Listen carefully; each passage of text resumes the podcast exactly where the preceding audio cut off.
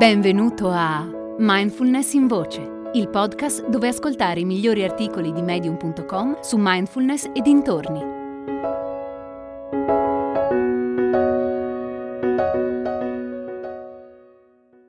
L'arte perduta del saper ascoltare di Michael Competiel.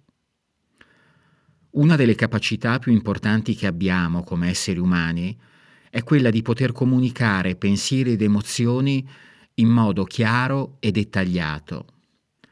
Il fatto è però che molti hanno davvero poco da dire o non sono in grado di capire cosa stiamo dicendo.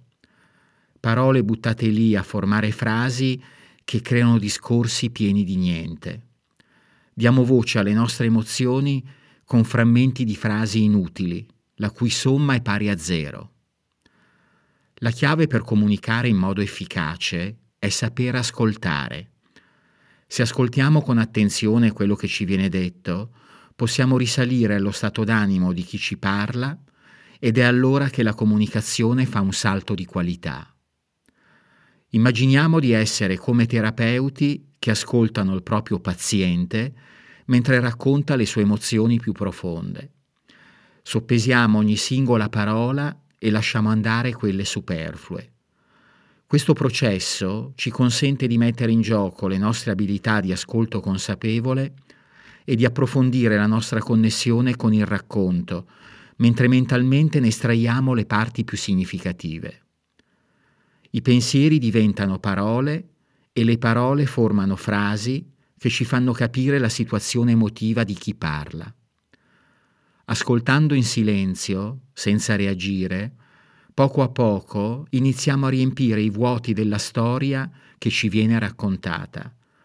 Quando il racconto finisce, c'è spazio per respirare e per aiutare chi ha parlato a sentire com'è essere ascoltati e compresi.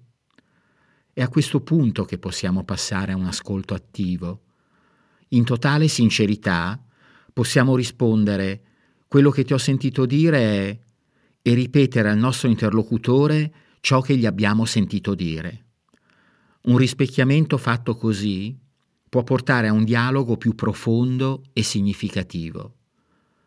Spesso non ascoltiamo ciò che diciamo e nemmeno capiamo il vero significato che si nasconde in ciò che diciamo. Ascoltare una persona che ci ripete quello che le abbiamo appena detto permette a entrambi di arrivare a una comprensione condivisa. Quando ci riconnettiamo alle parole che ci vengono restituite, iniziamo a capire come ciò che abbiamo detto può essere recepito da un estraneo.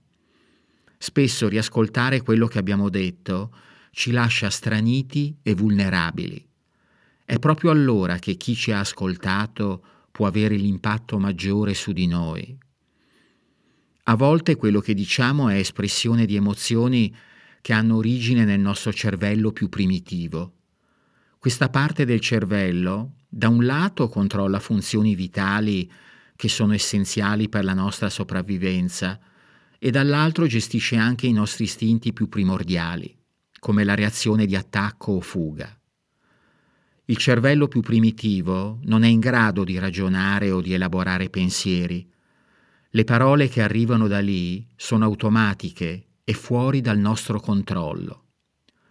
Con gentilezza possiamo allora chiedere al nostro interlocutore come ti sei sentito. Questo forse lo lascerà perplesso, perché la domanda è insolita ed è di forte impatto.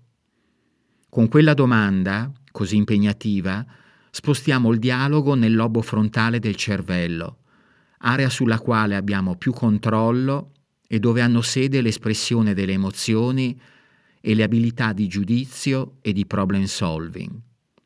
Spostandoci nel lobo frontale, passiamo da un'area cerebrale che controlla reazioni istintive come quella di attacco o fuga a un'area che si occupa di decifrare i contenuti. Elaborare a livello di lobo frontale il rispecchiamento che abbiamo ricevuto ci permette di guardare più in profondità dentro di noi per trovare le ragioni del nostro comportamento.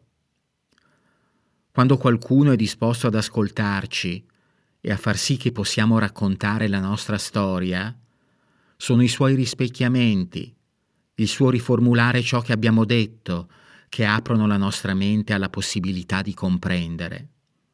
Imparare ad ascoltare ed essere consapevoli di ciò che avviene nel processo è una delle capacità più preziose che abbiamo.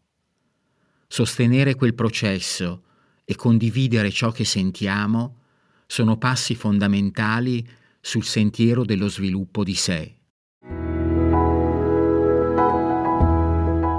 Hai ascoltato Mindfulness in Voce, il podcast di Mindfulness Bergamo www.mindfulnessbergamo.net